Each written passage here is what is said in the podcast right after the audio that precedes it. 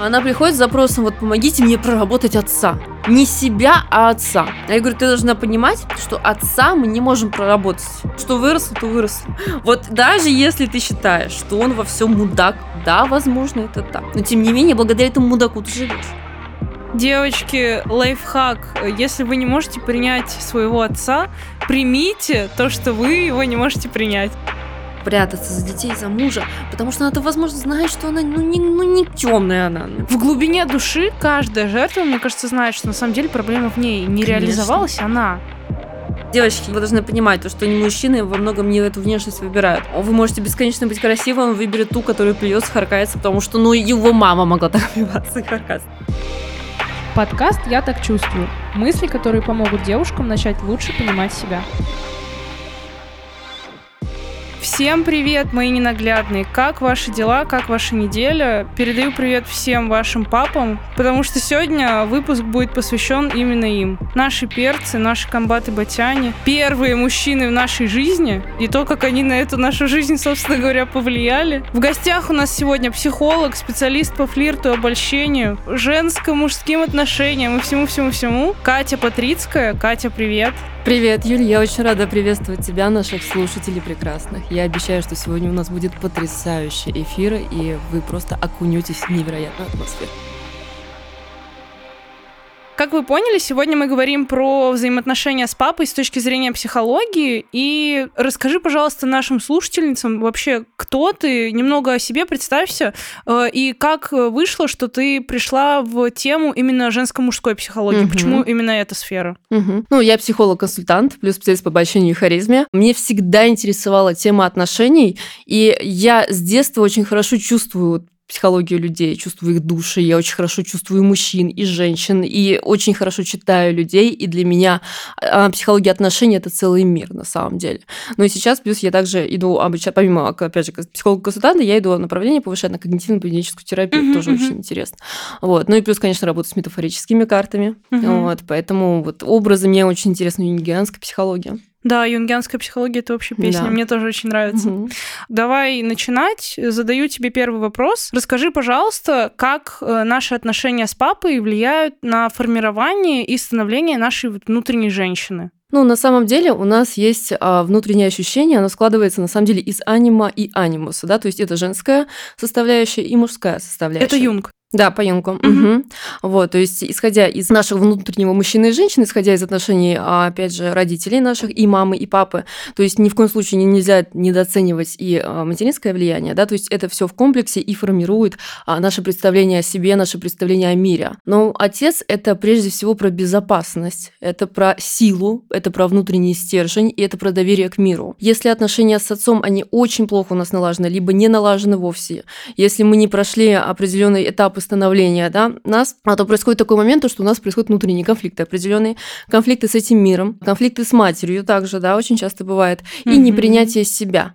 Потому что как, очень часто даже бывает так, то, что наша мама начинает нашего отца представлять нам таким образом негативным, и что мы начинаем себя с ним ассоциировать. Либо девочка напротив начинает идти маме в противодействие и а, идеализирует отца, как бы дорисовывая его образ, потому что у нее его не было, да, то есть это на самом деле а, очень достаточно глубинная тема. По сути, очень огромное значение. То есть родители – это формирование нашего «я», а самый основной период – это с двух лет до семи. Вот это самый основной период, на самом деле. То есть, когда люди говорят, э, психологи в особенности, что как бы мы все мы родом из детства, они правду говорят. Да, это так, это абсолютно так. Хорошо, тогда можешь, пожалуйста, сказать какой-то топ, топ-3, топ-5 каких-то проблем, э, травм, э, ну, неправильных сценариев, которые вырабатываются у девушки при каких-то проблемах во взаимоотношениях отношениях с отцом? Ну, первый момент, э, это, опять же, я подробно прям окунусь в этот комплекс угу. электро, когда она полностью, полностью пытается каким-то образом либо подавить свою мать, либо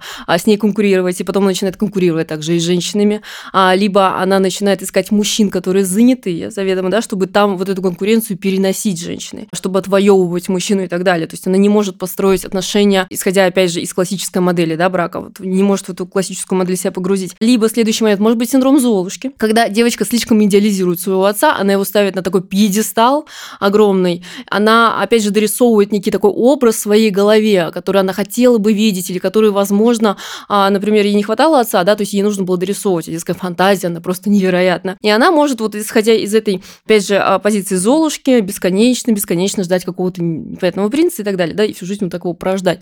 И, соответственно, постоянно в мужчинах искать некий какой-то недостаток, либо бояться сближения, потому что она будет постоянно а, бояться какого-то разочарования. То есть мужчина для нее будет ассоциироваться с неким разочарованием. Либо также есть у нас классический треугольник Карпмана спасатель, тиран, жертва. Вот одна из моих любимых тем, да. когда, да, когда папа а, у нас либо тирана выступает, мама спасатель, и ребенок спасатель, мама жертва. Когда ребенок становится родителем для своих родителей, и здесь полностью меняются вот эти все модели в семье. И потом эта девочка переносит эту модель, опять же, на свою семью. Там, где она начинает, опять же, играть вот в эту роль либо жертву, ах, если бы не ты, да, я была бы такой. Или, например, да вот из-за тебя или ради вас я такая, да, то есть вот бесконечный-бесконечный треугольник у нас происходит. Либо девочка может напротив, да, то есть, опять же, тоже комплекс электро. Он а, также не только вот этим девочкам, про которых принято говорить, такие вот, они все очень сильно зависимые, да, такие все слишком инфантильные.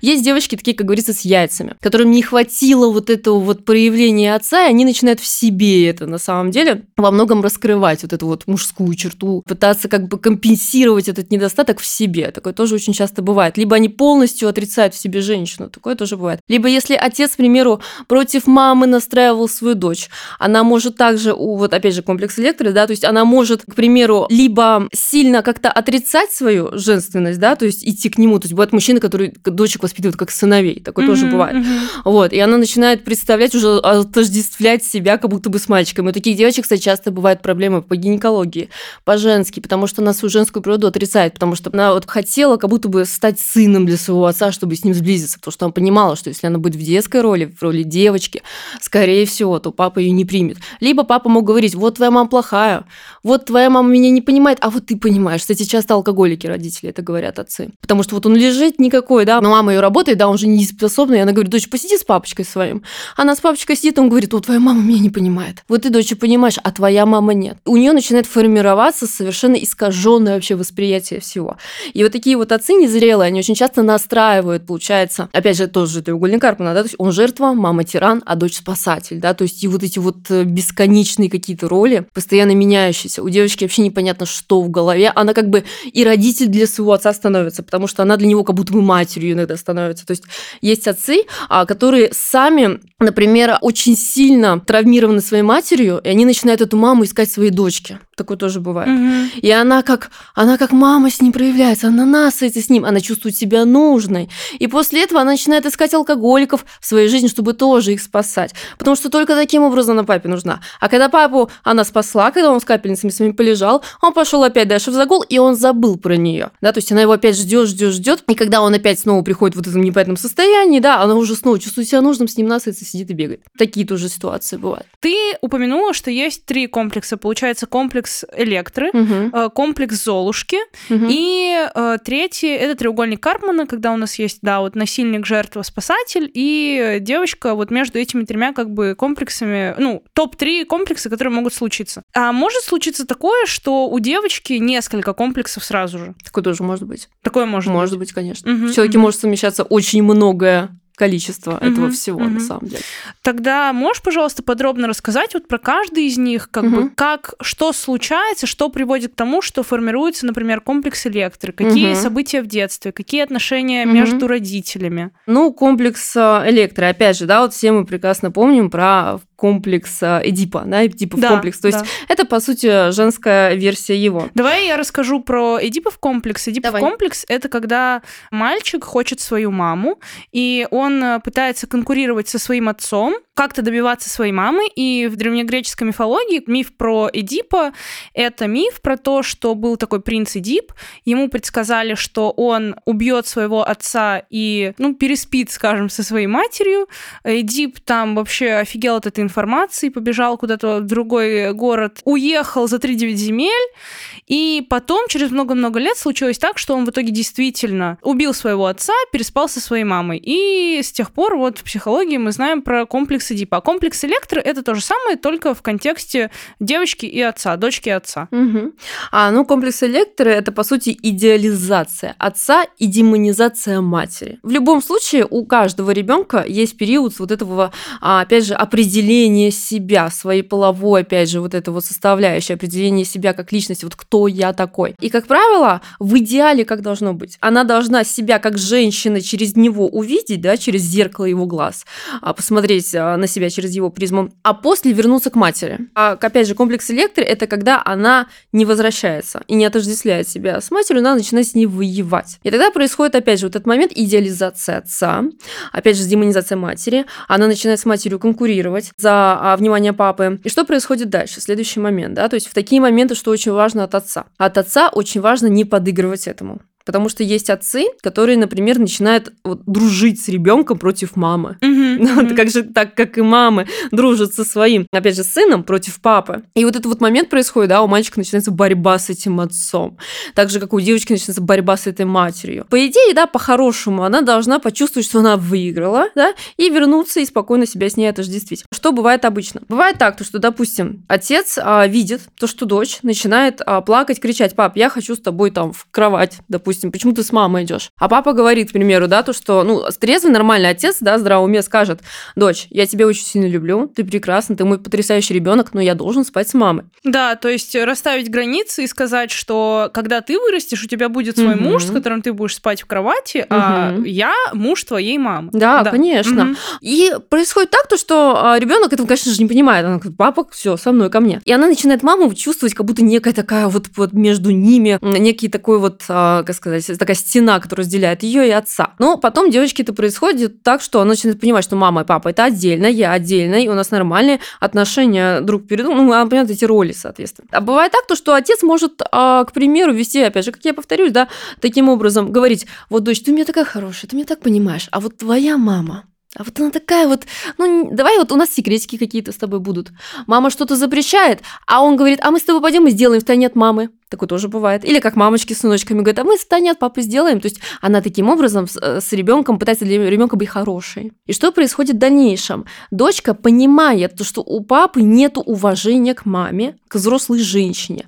А мне для того, чтобы меня любили и уважали, нужно быть такой маленькой хорошей девочкой, кроткой, да, и она застревает в образе девочки. То есть, когда мама, например, замечает, что папа с дочкой ведут какую-то игру против нее, угу. что должна сделать мудрая мама? Угу. Есть мамы, которые, к примеру, а, начинают очень сильно впадать в такую вот некую тревожность. То есть есть мамы, которые сами как девочки, она угу. видит в дочке конкуренцию. То есть, получается, я же девочка была, а тут как у меня дочь, да? И она начинает намеренно разъединять дочь и отца. Она начинает говорить отцу, что дочь там что-то сделала такое, там настраивает, чтобы он на нее кричал, то есть пытается их как-то разъединить и так далее. То есть и происходит, конечно, момент не очень приятный. Но э, в любом случае мама должна адекватно поговорить с отцом. То есть э, давай договоримся с тобой так. Если мы даем какие-то нашему ребенку указания, да, мы что-то ему говорим, не нужно, чтобы это противоречило. То есть если я говорю, что ему это нельзя, ты тоже говоришь, что это нельзя. То есть нету такого, что я плохой плохой полицейский, а ты хороший. Угу. Да, то есть э, любой родитель должен это трезво понимать, это трезво оценивать. Тогда будет все хорошо. Угу. Я поняла, хорошо. Тогда давай двигаться дальше. Про комплекс Золушки расскажи, пожалуйста, угу. тоже подробнее, как он формируется и вот к угу. чему ведет. Бывает такое, то, что родитель бывает сильно опекающий. Кстати, очень часто бывает, когда девочка, допустим, растет без матери, допустим, ее отец воспитывает, и он ее слишком опекает, то есть он слишком за нее трясется. Вот часто бывает, кстати, очень часто в кавказских семьях такое, то есть ты мое золото, ты мой шанс, отец свои успехи отождествляет как-то через дочь. Вот он прям свои проекты какие-то на дочь переносит, и вот она самая главная в его жизни. То есть это его цветочек, это его ребенок, это его золото, драгоценность, и все. Как будто бы нету ничего важнее, главнее нее.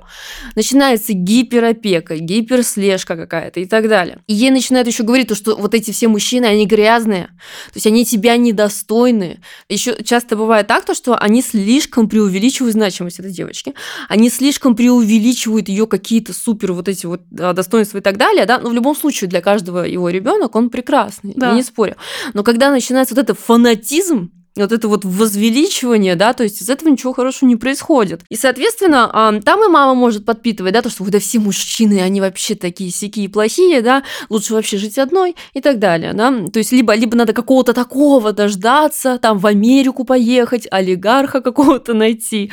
Или найти, да, надо какого-то интеллигента найти и так далее. Но в любом случае, конечно, каждый родитель хочет для своего ребенка что-то, опять же, хорошее, но а, есть такой момент, ребенок все равно должен какой-то опыт получать через сверстников, да. А бывает так, то, что родители говорят, они увидят, что он там какой-то одноклассник провожает, все, там истерика начинается, я начинаю говорить, да что ты с кем ходишь, как ты с ним можешь вообще одним воздухом дышать. И вот у девочки формируется момент, то, что все ее недостойны. Мгм. То, что если она пойдет в отношения с каким-то мужчиной, она разочарует родителей. Родители от нее откажутся. И здесь происходит момент, то, что ей кажется, что ей надо вся лучше, лучше, лучше, лучше. Часто карьеристки такие бывают, да, что лучше, лучше, лучше. Ко мне приходит девочка на консультацию, я говорю, ну а как, вот как для вас будет идеально? Она говорит, я не знаю, я никогда не, не удовлетворена собой. То есть мне за какую-то планку поставили, и я должна всегда к ней идти. И мужчины, как будто я их вот так вот все смотрю, все вечно к ним ковыряюсь, прям придираюсь. Вроде парень хороший, а мне вот ну, не то, как-то дышит он не так, кашляет не так, фамилия не такая у него, какой-то темненький он не светленький, не белых крови. То есть такие моменты Мгм, бывают. мгм. То есть надо дождаться кого-то такого. Но вот это ожидание... А он бесконечно. вообще существует, этот кто-то? Нет. Нет. Нет, на самом деле не существует. Если он понравится родителям, да. Но он начинает нравиться родителям тогда, когда она уже достигает такого возраста, ну, когда как бы уже бывает, ну, детородный возраст, он же тоже не безграничный у нас. И такая девочка может жить с родителями очень долго, на самом деле. Она может быть очень долго не сепарирована от них. И потом они начинают ее толкать какую-то взрослую жизнь. Мама сказала с папой, надо туда, значит, пойду туда. Неважно, подходит он мне или нет. Раз они сказали, значит, я точно достойна этого. Да, ты- одно круче другого. Да. Так, и третье, ты сказала про треугольник Карпмана, то, что, я так понимаю, родители и их ребенок вот ходят по кругу по этим трем ролям. Да. А сейчас скажу про треугольник Карпмана. По сути, его, как думаешь, что его запускает? Вот как считаешь? Кто запускает э, из вот этих трех Да. мама, мама, Да. дочка, папа? Да. Ой, хороший вопрос. Почему мне кажется мама? Мама. Не, а вообще вот даже я не говорю про папу, на самом деле этом... А, э, какая да, роль? да. Спасатель, тиран или же этого? Как думаешь, что запускает? Тиран. Тиран. А почему так думаешь? Ну, он начинает как-то агрессировать или ущемлять. Обманывается тот, кто обманываться рад, и с жертвой то же самое. Кто Мгм. хочет попасть в позицию жертвы, он найдет повод, как бы, Мгм. чтобы попасть туда. Ну и все, а спасатель, он уже приходит на эти два запроса таких поджаристых, поджарых. Вот один тиранит, другой, другой в жертве. Надо кого-то спасать, надо там этого проучить, что Мгм. он как бы поставил кого-то в позицию жертвы. Вот ну, почему-то мне кажется, что первый начинает тиран. Мгм. А как думаешь, а спасатель это вообще какая вот фигура вообще в этом треугольнике? Ну, как вот, как бы ты бы его описала? Мне вот интересно твое мнение. Спасатель, Мгм. ну, это человек, который в первую очередь живет другими, который хочет быть нужным, который хочет быть важным, Мгм. значимым, и который на самом деле люди не нуждаются в его помощи. Э, В первую очередь спасать нужно ему самому, Мгм. чтобы чувствовать себя каким-то Мгм. определенным образом. Ты абсолютно права в этом плане, абсолютно. А, как правило, спасатель, да, он привык чувствовать себя нужным только тогда, когда он что-то такое для кого-то делает. Опять же, да, это у нас происходит в семьях алкоголиков, в семьях, где мама против папы там настраивала друг против друга, дочка бежала спасать всех, потому что так-то они на нее вечно кричали, ее вот ты там последняя буква алфавита сиди, а когда мама приходила какая-нибудь пьяненькая, бывает такое, вот мамочки такие пьяненькие подходят к ребенку, садятся такие и вот вспоминают, вот дочь, ты у меня единственная моя заслуга, ты единственная ради чего я стараюсь, ради тут всех вас. И начинается, то есть она из спасателя приходит в жертву, дает а, дочке вот эту роль спасателя, дочка там бежит ее спасать, потом мама про это забывает, когда она трезвеет, да, и она снова в тирана превращается, начинает всех домашних просто сокрушать. Папа в жертву идет, говорит, господи, твоя мама меня так достала, я не могу, я из-за нее уже, не знаю, скоро сопьюсь с твоей мамой. Он говорит, мамаша, да?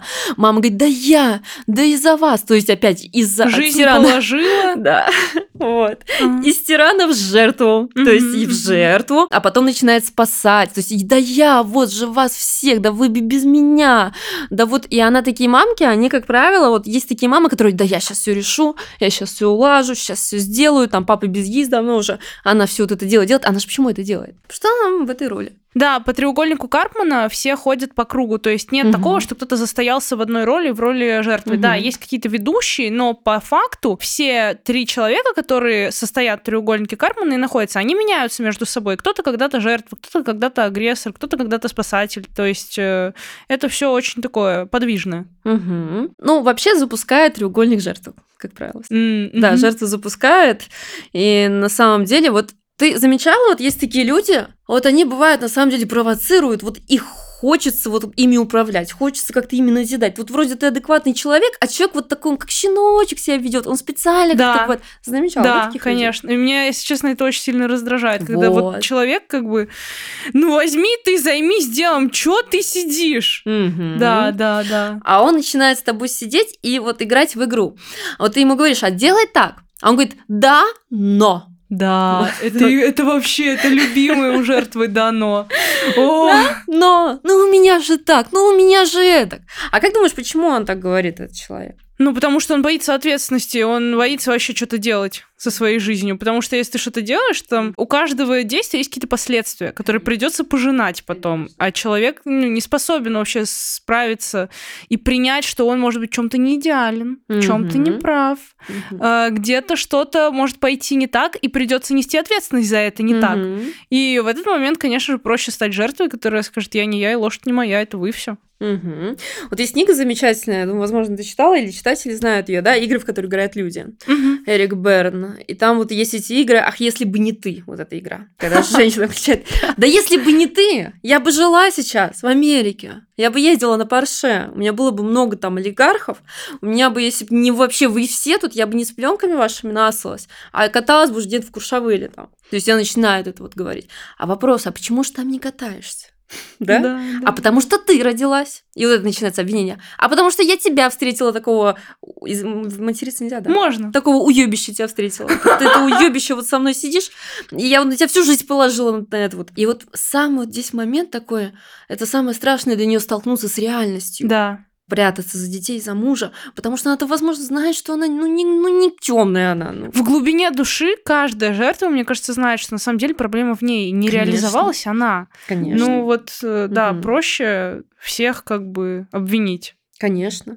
А вот. И происходит такой момент, да, то, что все вокруг уебища, все вокруг виноваты. Если бы не вы, я бы... У нее, то есть у нее есть некая... Даже людям так легче жить, на самом деле. Когда у них есть какая-то вот эта мечта, то есть я бы стала актрисой, то есть я могу где-то ей далеко стать. То есть я же не пошла на пробу, мне же там не сказали, ты ничтожество. Я испугалась туда пойти.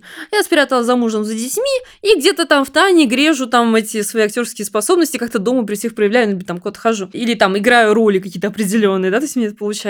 Но, тем не менее, людям очень страшно сталкиваться с реальностью, им проще всегда кого-то обвинить. И здесь еще ключевой момент, тебя всегда пожалеют. Мгм. Да, да, да, да. Жертву очень хочется пожалеть. Еще жертве могут денег простить, могут вообще там что-то купить, лишь бы ты не расстраивайся, ты не плачь, не горюй. Да, да, да. И к жертве проявляют внимание. Мгм. И ты замечала то, что ну, нам на самом деле, вот у многих был такой период, бывает, не всем нравятся успешные люди. Но там же как-то ты не чувствуешь себя таким значимым, ты не чувствуешь себя каким-то крутым. Вот он крутой, и ты такой думаешь, ну, господи, ему еще расти надо. Ну, я с тобой рядом какой-то, мне не нравится с тобой. Я лучше пойду к этой жертве, к этому маленькому уёбку. Буду с ним сидеть, извините, просто мне так нравится слово. Мне оно к ним прям подходит. Не к каким-то определенным людям, да, но к тем, которые ведут себя вот так вот. Я найду вот этого человечка, буду его спасать, прыгать возле него. Он будет мне бесконечно жаловаться. Мы ни одну проблему его не решим. Я его еще больше в эту жертву вгоню. То есть я сделаю его еще больше беспомощным, да, потому что когда он беспомощный, мне с ним выгодно общаться. Я же важный, я же нужный, я же тоже во многом ощущаю себя ничтожеством иногда. Но когда я рядом с этой жертвой, я ощущаю, что я большой, я ощущаю, что я превосходный, я власть ощущаю. То есть я хоть где-то эту власть ощущаю. Мне с интересным человеком не интересно, не понравится мне с ним. Но я рядом с ним, ну, как, ну, что-то со мной не так. Он мне указывает на то, что со мной что-то не так. Мгм. Поэтому я лучше буду бегать, э, всех спасать, всех защищать, этих э, ущербных, слабых. Да, это к слову о том, почему спасатели спасают, они благодаря жертве повышают свою Мгм. значимость. Мгм. И давай тогда вот получается, если папа был в жертвенной позиции, Мгм. то как это влияет на девочку? Мгм. Ну, первый момент, да, она для него становится родителем, То есть девочка. Она То есть она становится мамой. мамкой, да, не мамой, мамкой. Ага. То есть такое, подай, принеси, помоги, там, меня там по капельнице давай, там, меня покапаем, да, если отец алкоголик какой-нибудь, Мгм. да, то есть, как правило, мама что такая в этих семьях реально работает, да, а отец бывает вот с перепоя придет, ребенок со школы уроки делает, и вместо того, чтобы с ней делать уроки, отец говорит, ой, помоги мне, дочь, принеси мне воды, принеси мне то, сделай мне там компресс какой-нибудь, ну, вот это всё такое начинается. И потом он начинает, опять же, в эту жертве входить, чтобы с дочерью сблизиться, потому что жена-то его уже не переносит на, на дух. Что и он с дочерью сближается и говорит, вот твоя мама такая плохая, вот я из-за нее пью. Вот я из-за твоей мамы в таком состоянии. Это она меня довела. И у него, ах, если бы не она. Да, вот эта игра начинается. Мгм, мгм. И у девочки момент такой, то что получается, женщина это нечто отрицательное, потому что ребенок критического мышления как такового, тем более в период там, от двух до семи лет, когда он прям становится, да, он не имеет его практически, он все впитывает как губка. Для него отец это кумир. Вот все его слова это как вот что-то невероятно важное, это что-то невероятно нужное, да. И я его воспринимаю за истину. Получается, женщина это что-то плохое. Или, например, он говорит, вот вы все бабы. Вот бабы, бабы, бабы, это что-то такое прям нечто отрицательное, Мгм. да. Или начинает, вот у многих мужчин есть момент того, что он реально хотел сына, он там начережает ее чуть ли не в мальчика. А у многих есть публичных личностей такие примеры, не буду говорить вслух, чтобы нас в суд не подали. Но многие вспомнят, когда отец начинает с дочкой нас наряжать ее там какие-то ей мужские прививать профессии, увлечения и так далее. И Ага. потом, опять же, повторюсь, у дочки начинаются проблемы по-женски, потому что она свою вот эту внутреннюю женщину всячески подавляет, да, потому что для нее быть мальчиком это некий способ приблизиться к папе. Папе. Если я буду девочкой, папа мне скажет, нет, нет, нет, я не хотел девочку. И у нее вот эти мужские вот энергии, но она при этом может хорошо зарабатывать деньги. Мгм. А если она входит в вот эту позицию мамки для папы, Мгм. как это связано с развитием какого-то инцестуозного поведения? А, ну смотри, здесь могут быть абсолютно разные моменты. Мамой для папы можно быть и в хорошем ключе, и в Мгм. плохом ключе. Вот есть такие дочери, они, например, могут быть мамами для всех родителей на самом деле, потому что там может и мама в жертву, папа в жертву входить, и мама в жертву иногда входить, и она-то их пытается помирить, она-то их пытается как-то либо помирить, либо встать между ними, да, то есть опять вот эти все роли идут. То есть здесь а, момент такой, то, что она может быть не только для папы, но и для мамы еще,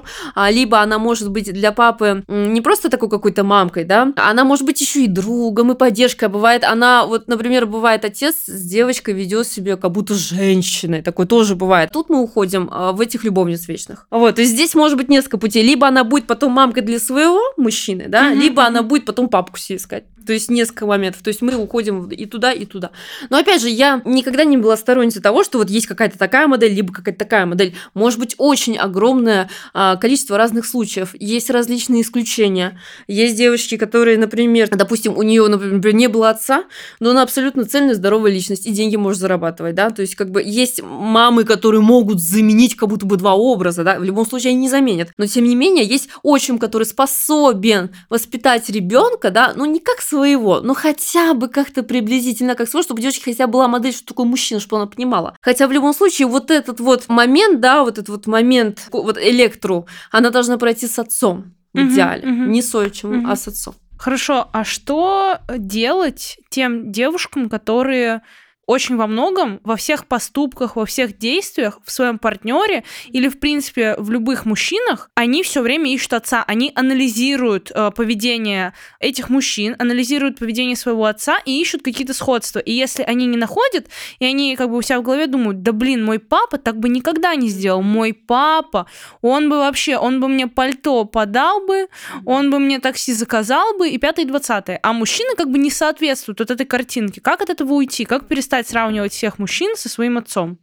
А, ну, в любом случае, мы всегда будем сравнивать. То есть в той или иной степени. Потому что, смотри, у нас такой момент, то, что наши родители – это представление вообще о мире, о людях. Мы не можем никого с ними не сравнивать. И это нормально. И есть такие моменты, все таки если отец дал дочери понимание, как мужчина может действительно красиво ухаживать, если он задал ей планку, она, в принципе, и не обязана ниже нее опускаться. Да, то есть если она в любом случае привыкла, что к ней отец вот со всей душой, что он умеет и галантно, и ухаживает, и так далее, она найдет себе какого-нибудь гопника, она с этим гопником, ну, побудет на своих этих бабочках, потому что ей будет нравиться что-то плохое, что-то такое необузданное, а потом, ну, она же не сможет с ним быть. У меня был такой период, да, то есть я как бы я встречалась с мальчиком там в школе, ну, был такой какой-то мальчик, ну, так. И как бы вот эта влюбленность прошла, я думаю, господи, ну это же вообще не мой уровень, у меня же вообще другой уровень, это было очевидно, да, и она все равно рано или поздно это поймет. Поэтому снижать планку, ну, это гиблое дело. Если отец показал, что такое манеры, что такое, как мужчина умеет ухаживать, да, в принципе, это хорошо. Но когда начинается идеализация отца, мы должны... Здесь, во-первых, ну, работа, опять же, психотерапия, да, очень хорошо здесь, кстати, помогает гештальтерапия. И здесь очень важный момент, нужно понять, то, что вот у многих бывает чувство вины перед родителями, чувство долга перед родителями. Почему оно происходит, да? То есть человек живет в вечном напряжении, вечно я что-то должен доказать, показать, там не, не, не облажаться. Мы должны понять, что наши родители – это такие же люди, как и мы. То есть снять их с пьедестала, да, это очень трудно. Это очень трудно. Очень трудно. Но Это это, очень опять же, делается психотерапевт, это делается психологом. То есть мы снимаем человека с пьедестала. И мы понимаем, да, то, что есть какие-то моменты, где отец не прав. Есть какие-то моменты, где я была права. Где он тоже слабый. Где он тоже как-то мог, ну, повести себя, ну, потому что он живой человек. И начать воспринимать маму, папу, да, вот их две фигуры, как живых людей. Не тех каких-то судей, которые там наверху, да, сидят и смотрят, да, будущее твое, оценивают тебя и так далее. Понимать то, что у них, возможно, свои комплексы, да. Или, например, я клиентам даю хорошее упражнение, когда мы, допустим, отделяем на двух листах, ну, вот две колонки у нас есть, то есть мои родители, да, и я, мое мнение о себе, и мнение моих родителей, слова моих родителей обо мне. И мы должны вот прям каждое слово родителей выписать про себя, негативное или положительное, да, ну, чаще негативное бывает, да, вот, например, вот нам всем в детстве говорили, у тебя руки из жопы, ну, многим, может быть, не всем, многим говорили, там какие-то фразы такие крылатые, там, или учителя, да, то есть у тебя там я последняя буква алфавита, или там, куда люди посмотрят, меня опозоришь, да, Да, или да, там да. еще хуже, я там тебе какую-то дяде отдам, вот это вообще такие моменты были. Сейчас тебе дядя придет, заберет злой. Что было в головах у наших родителей? Я Вот. тебе дяде отдам. Да, и ребенок-то это за чистую монету воспринимает. Он И там еще дядя какой-нибудь стоит такой, а, ты вот, да, какой-нибудь дед еще бывает, часто дедок какой-нибудь стоит такой, да, сейчас тебя заберу себе, все. И ребенок такой, а он еще ка- сказки эти, помнишь, такие тревожные, типа там бабка какая-то сожгла детей, там Да, в печке. да, да, да. внучку волк сожрал. То есть и он начинает думать, что эти сейчас серый волк его сожрет. И происходит так, то, что ребенок, у него начинаются травмированные ситуации на самом деле. Представляешь, что твои родители от тебя готовы отречься. Кто-то разыгрывает там то, что вот я сейчас тебя полиции сдам. Ну да, в общем, какие-то интроекты родителей, негатив какой-то, который они нам вбили Мгм. в голову о себе, мы выписываем Мгм. в колоночке. Да, мы выписываем, и мы должны проанализировать, где вообще гарантия того, что вот это суждение верно обо мне. И следующий момент. Вот этот родитель мне говорил, или та культура, в которой он вырос. Это СССР, может быть, его так воспитала. Его бабушки с дедушкой это говорили, а им их дедушки, там бабушки говорили, да, потому что наших родителей, если подумать, их очень строго воспитывали. Да, А как бабушек и дедушек. Это правда. Ну да, э, вот это, кстати, круги сансары, наши дети всегда будут лучше нас, и наши родители, они на самом деле к нам, я думаю, предполагаю, в большинстве случаев относятся более благосклонно, чем их родители относились к ним. Конечно. Поэтому как бы они воспитывают нас так, как они умеют. Так, и в общем мы выписываем негатив, что мы, что родители нам думают, что мы думаем. А потом истинное мнение о себе. Вот что я о себе думаю. То есть отсечь себя, отделить от этих родительских фигур. Посмотреть на себя, на свои таланты, на свои какие-то... Что мне люди вокруг положительного говорили. А за что меня люди любят? Потому что вас на самом деле во многом часто люди что-то просят сделать для вас, уж что-то они Мгм, реально вас мгм. ценят. Я не верю, что есть какой-то человек, которому вот всю жизнь говорят, что он какое-то дерьмо. Ну, хоть когда-то ему сказали что-то хорошее. Конечно, конечно. Ну, не У бывает. всех так. есть. Конечно. Вот. И это надо вспомнить, это надо все раскрыть, отделить себя от материнской, от отцовской фигуры, каждую из них проанализировать, прописать, почему мама так говорила, да? Я могу еще поделиться из техникой письма хорошая, я клиентам даю ее. Когда давай. мы воссоздаем диалог с родителем в письме, очень хорошая психотерапевтическая практика. То есть я пишу письмо маме. Мама, были моменты какие-то, за которые я до сих пор не могу тебя там понять или простить и так далее, да? Были моменты, когда я чувствовала, что ты, допустим, не любила меня, или там, или там когда ты уходила на работу на весь день, закрывала меня одного, я чувствовала, что ты не придешь. И я плакал, я сидел, меня, для меня это была трагедия, как будто ребенок в такие моменты переживает такое ощущение, как будто кто-то умер.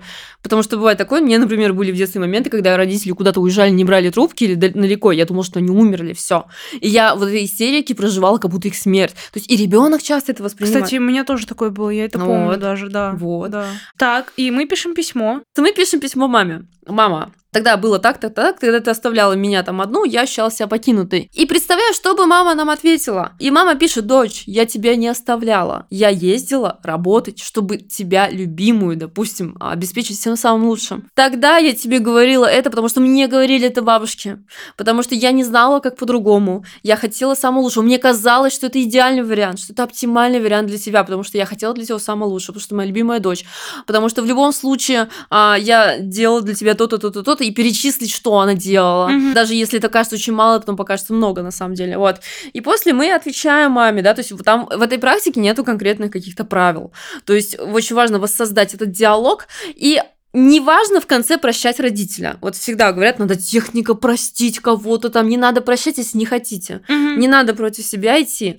То есть наша задача просто вот создать такой узел вот этот вот, размотать. Да, это какая-то новая нейронная связь формируется, Конечно. потому что раньше мы как бы думали, вот, мама меня не любит, мама Мгм. такая плохая, а тут мы как бы не только с точки зрения, какое у нас есть представление о ней, Мгм. пишем, а с точки зрения еще того, что на самом-то деле мама нас любила, на самом-то деле она для нас хотела всего самого лучшего, и типа, ну, она не виновата, что произошло так, э, что, ну, в ее жизни все не супер там сложилось. Но в этом наша суперсила и ответственность, как понять, простить или не прощать, принять. Да, это очень крутое упражнение, согласна. Вот. И техника, например, горячего стула есть, но ее лучше все-таки выполнять со специалистом, да, под присмотром. Но тем не менее, а, мы можем, допустим, есть техника, когда два стула ставят, да, есть техника, когда вот э, такая более-менее облегченная, когда, вот, допустим, я ставлю стул перед собой, представляю образ родителя, да, Мгм, мгм. а, как во всех красках, как он выглядит, как он пахнет и так далее. И высказываю ему все. То есть представляю, что бы он мне ответил. Но Мгм. эту технику лучше, а, опять же, делать на консультации, да, я не хочу ее прям подробно говорить, потому Мгм, что, как правило, ну, люди могут, э, у людей Да, могут противопоказания к ней. Да. И также есть техники, где отождествляется с образом. Есть какая-то техника, еще вот сейчас модные расстановки, да. Мгм.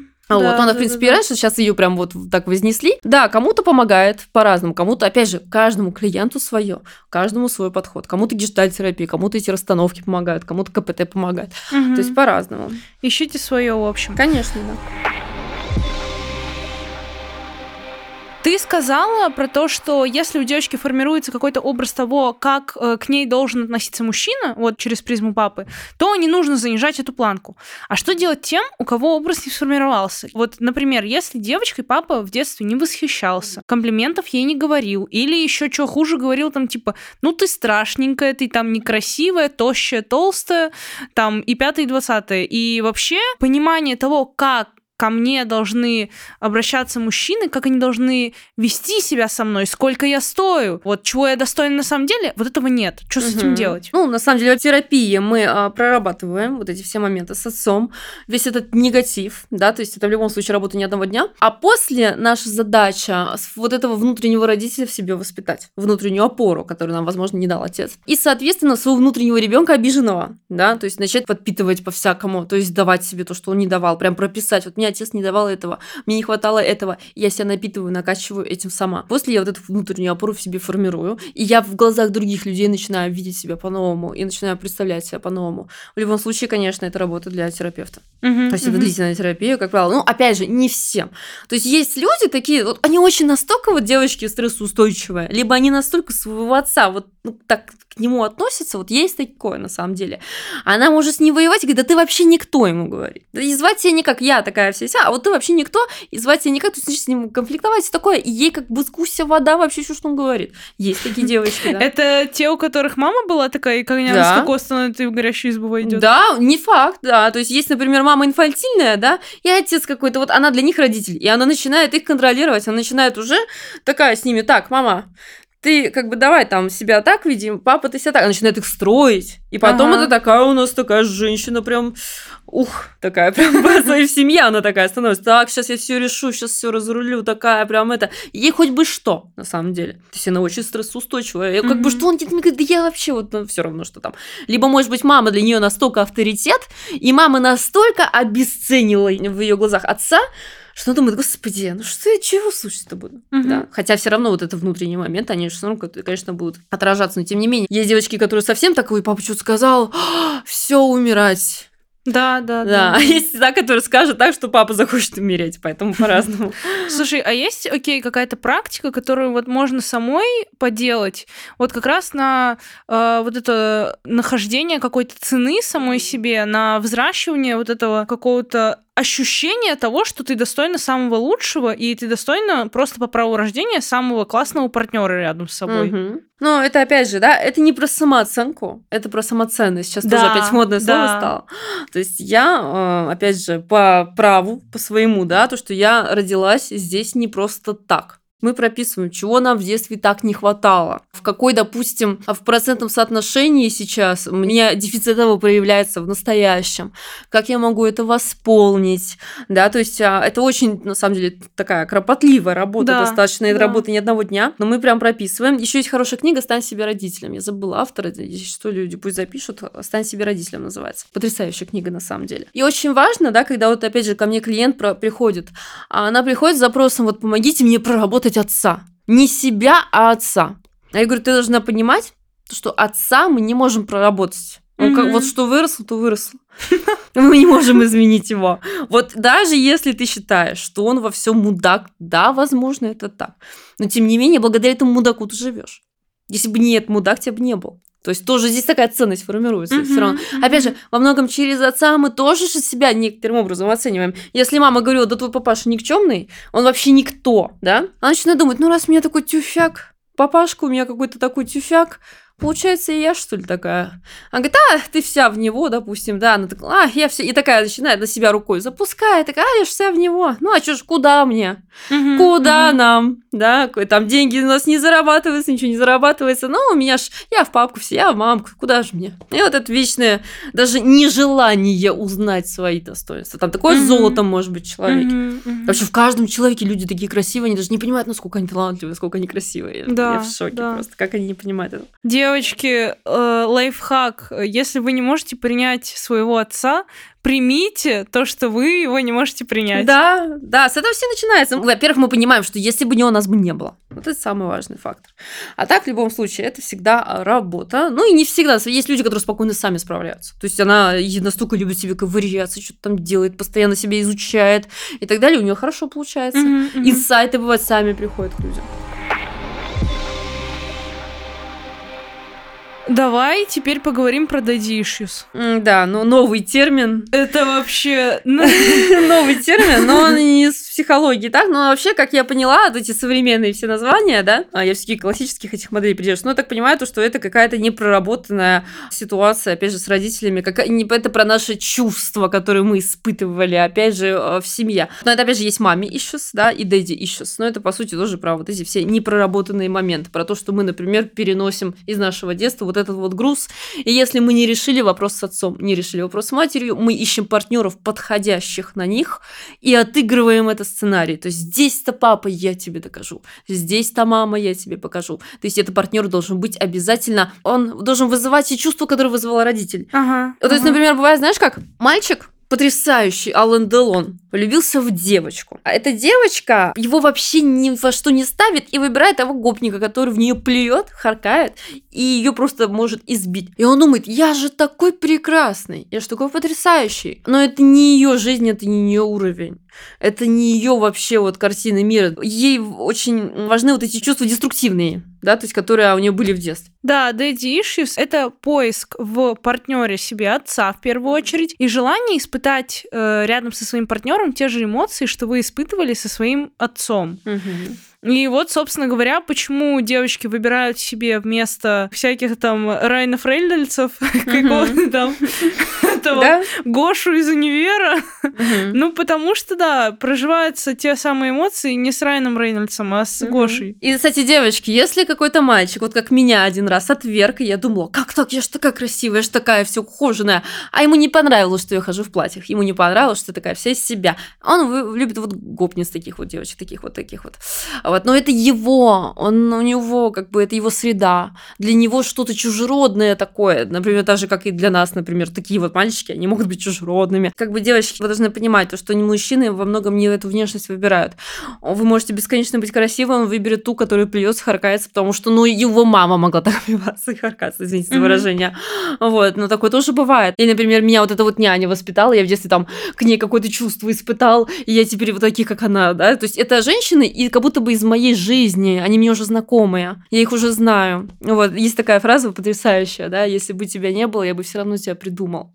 Мгм. Очень красивая фраза, и она здесь очень идеально подходит. Да, это к слову о том, почему говорят, что мальчики ищут себе девочку, которая похожа на их маму, а девочки ищут себе мальчиков, которые похожи на их папу. А вот мы совсем не говорили про то, что происходит с девушками, которые росли без отца. Этой фигуры не было. И, допустим, ну, до подросткового возраста, ну, хотя бы лет до 15, там, окей, потом мог появиться отчим, там какая-то фигура нарисоваться. Ну, вот тех, у кого период формирования, вот это восстановление э, девочки, женщины прошел без отца, Мгм. что с ними? А, ну здесь тоже бывают разные ситуации абсолютно. А, здесь те, которые, в принципе, живут абсолютно здоровой жизнью. Вот есть такие. Есть, э, опять же, вот я не, не люблю, когда вот сейчас ставят вот под одну гребенку, то есть она была без отца, да, то есть у нее так. Я знаю очень много женщин, которые росли без отца, их воспитал отчим, они очень благополучны.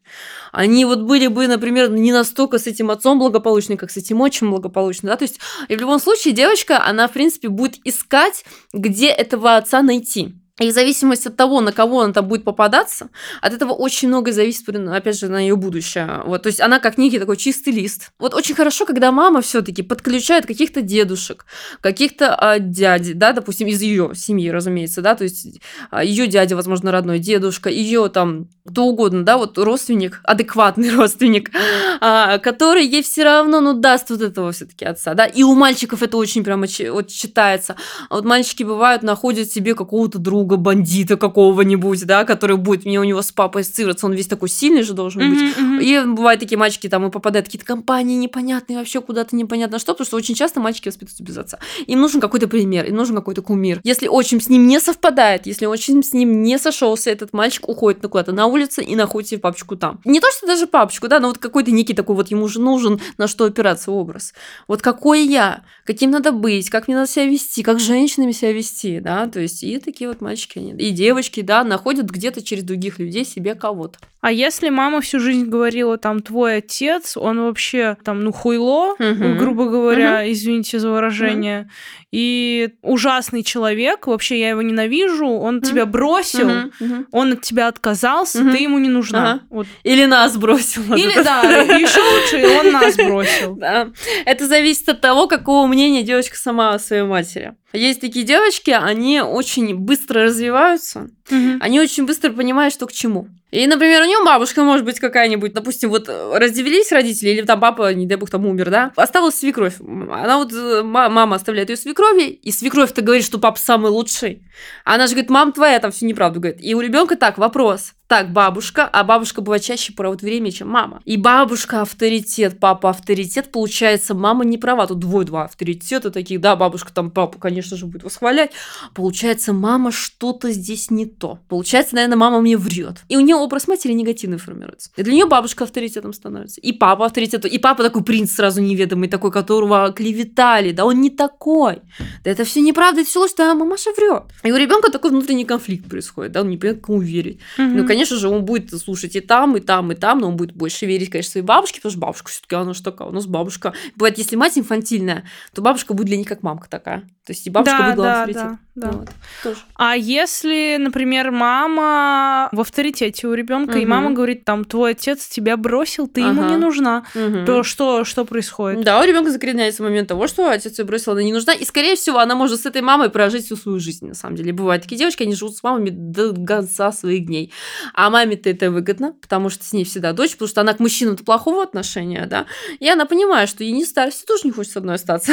То есть она начинает своим ребенка вот к себе. Вот максимально она начинает все... У меня есть прекрасные случаи, когда моим клиенткам матери угрожает покончить с собой, если она уйдет тому парню, если она от нее отсоединится. Она говорит, да ты никому не нужна. Вот этот парень тебя использует, как твой отец. Не нужны девочки мальчикам. Она начинает говорить, вот никому не нужны женщины, они все только используют. И эти девочки, они начинают думать, так, раз мама угрожает мне чуть ли не самоубийством, ну, блин, ну как так, я же маму не брошу, мама без меня никто. И она начинает э, заведомо себя в отношениях не так вести, либо сама всех бросать, и с мамочкой своей бежит остается благополучно. И мамочки не до конца не так же, и с ней трясется, и спокойненько они так себе живут. Вернемся тогда к теме, когда отец все-таки присутствовал в семье. Угу. Э, если всю жизнь э, вот у дочери был такой очень критикующий отец, и с одной стороны он очень сильно ее любил, а с другой стороны его любовь заключалась в том, что он ее постоянно критиковал. Угу. И по сути его э, мета-сообщение было: "Я хочу сделать тебя лучше, потому угу. что ты самое дорогое, что у меня есть, и я люблю тебя". Но по факту он говорил типа: делай вот это, не делай вот это, mm-hmm. там, я не знаю, вот с этими дружи, с этими не дружи, mm-hmm. это ешь, это не ешь, этим занимайся, этим не занимайся. Mm-hmm. И везде и во всем пытался ее поменять, угу. сделать лучше, угу. но поменять. И у девочки уже сложилось такое убеждение, что э, любовь и какое-то, ну, попытки поменять, непринятие, угу. это вот одно и то же. Угу. Что с этим делать? А, ну, опять же, да, мы здесь уходим вот в вечный момент того, что я недостаточно такая я должна быть какой-то... Или, например, папа говорил да всегда, да кто тебе кроме меня правду скажет? Да. Вот кто? Да, вот эта фраза, да, тоже говорили. Мне так говорили. Мне кто тебе так говорили, господи, вот, видишь? сегодня. И мне вчера. Кто тебе, кроме отца, правду скажет, да? Да, да. И вот такой вот момент. То есть я единственный авторитет. Они вся говно, слушай меня. Но я тебе всегда буду говорить, а ты тут тебе не так. А вот могла бы лучше, а вот могла бы здесь. И тут мы можем, опять же, папа, все-таки здесь фигура такая близкая нам все-таки, да?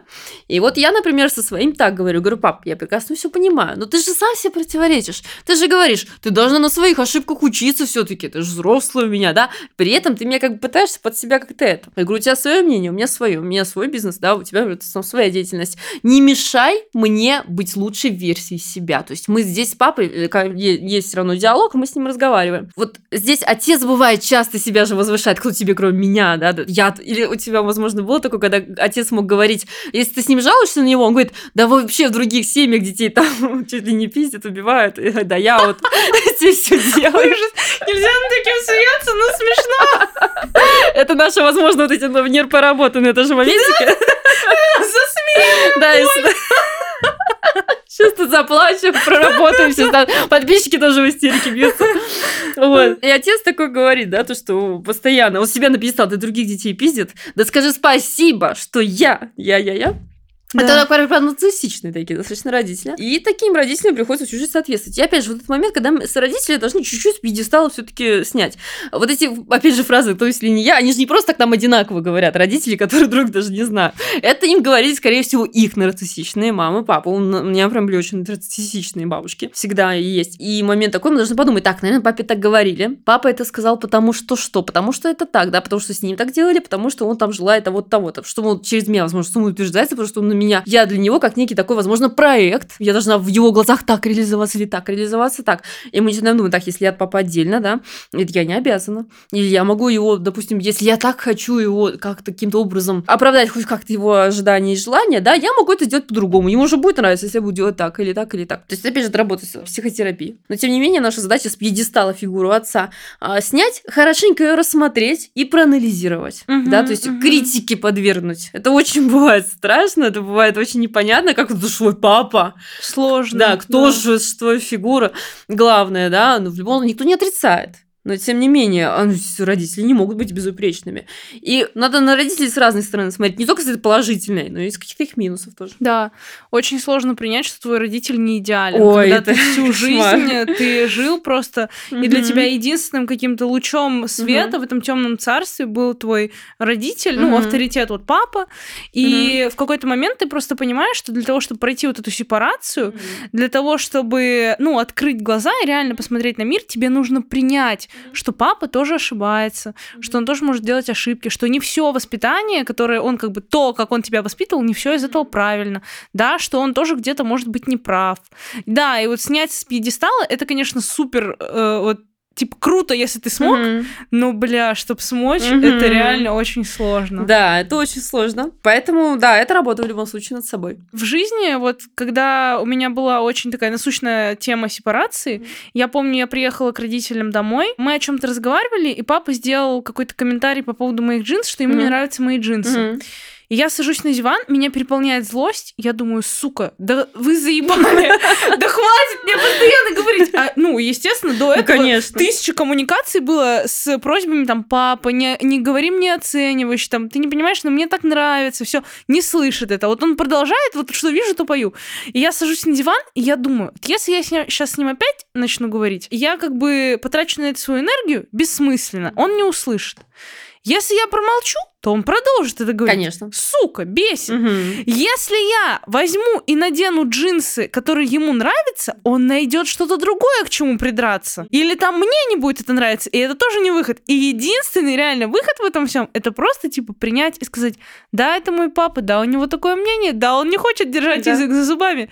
Да. Но это нормально. Конечно. Вот, но тема сепарации, это, конечно, Ой, ее можно проходить на самом деле всю жизнь. да, Ну, и не это да. пройти в не пройти. Я, например, до сих пор, вот я честно скажу, не буду врать, у меня связь с отцом, она очень сильная, как бы. И во многом, да, папина дочка, и я от этого очень сильно долго вот к этой самостоятельности шла, прорабатывала психотерапевтом. Потому что когда у тебя гиперопекающий родитель, и при этом он куда-то едет в командировки, это тоже такой момент, на Мгм, самом деле. Бывает такое, то, что тебе нравится это ближе дальше, и ты начинаешь идеализировать родительский образ вот этого отца в командировках, или, например, у кого-то там отец был приходящий, уходящий просто, там родители развелись.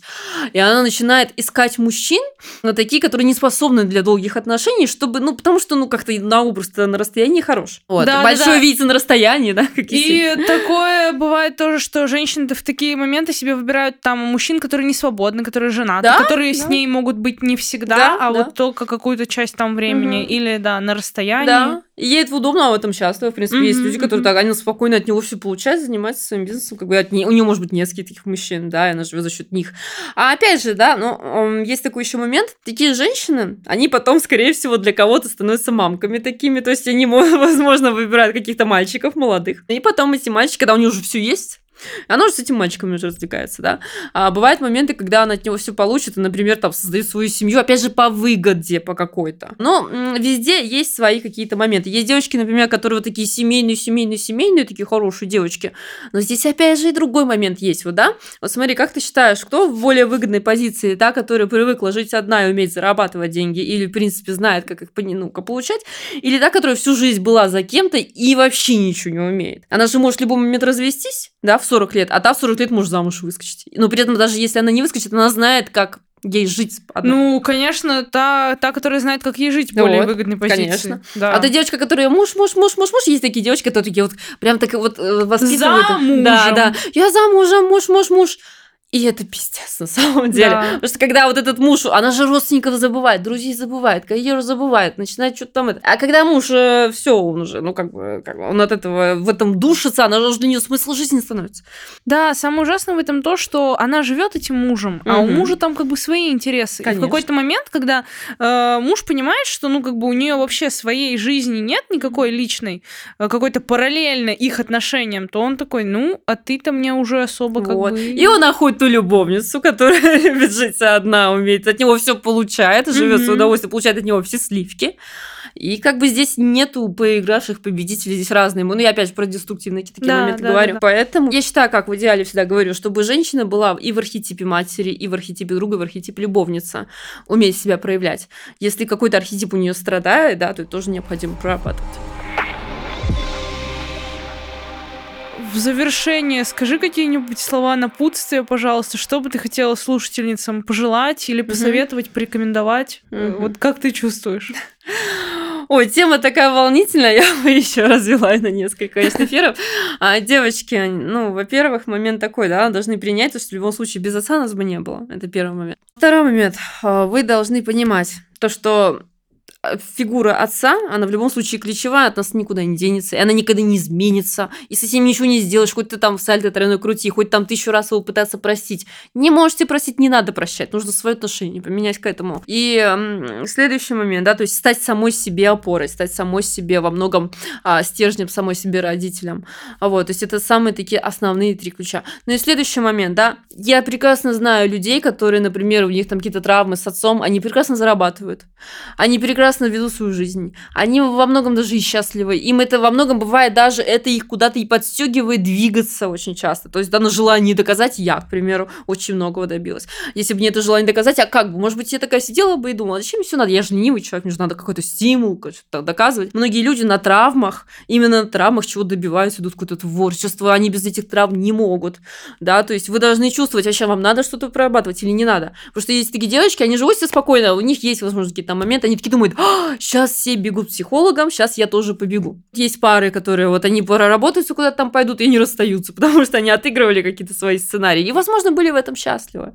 Не, не говорю про то, что каждому нужно что-то там прорабатывать, да вообще не, не обязательно. Каждый сам выбирает, это ли- личное его дело. В общем, девочки, запомните, вы выбрали эту семейную систему, этих родителей, этого отца не просто так. И не просто так вы оказались в это время, в этом месте, в тех обстоятельствах, и так были воспитаны. Значит, это ваши кармические задачи какие-то, э, не знаю. То, что вам выпало, и с этим уже нужно работать. Мы не можем вернуться в прошлое и поменять это, поэтому лучше это просто принять. Принять, что вы не можете простить. Принять и простить, если можете. И позволить себе жить своей жизнью и действительно э, мыслить из позиции я, а не из позиции кого-то другого. Друзей, каких-то подруг, родителей, пап, мам, бабушек, дедушек и всего такого. Спасибо огромное, Кате, за этот выпуск. Он получился, мне кажется, очень классный, очень насыщенный, глубокий и разный. Спасибо большое, Юля, тебе. Мне безумно было приятно познакомиться, безумно было приятно поработать. Я очень надеюсь, что мы еще очень много тем обсудим, потому что это невероятная обстановка, атмосфера для меня, первый опыт. Вот, я очень а, благодарна каждому слушателю. Спасибо вам. Да, спасибо тебе большое. Я обязательно поделюсь с вами контактами Кати в телеграм-канале подкаста, а вы, пожалуйста, добавляйте подкаст в избранное, ставьте свои звездочки, пишите комментарии, выкладывайте в сторис то, что вы слушаете подкаст, и до новых встреч во вторник.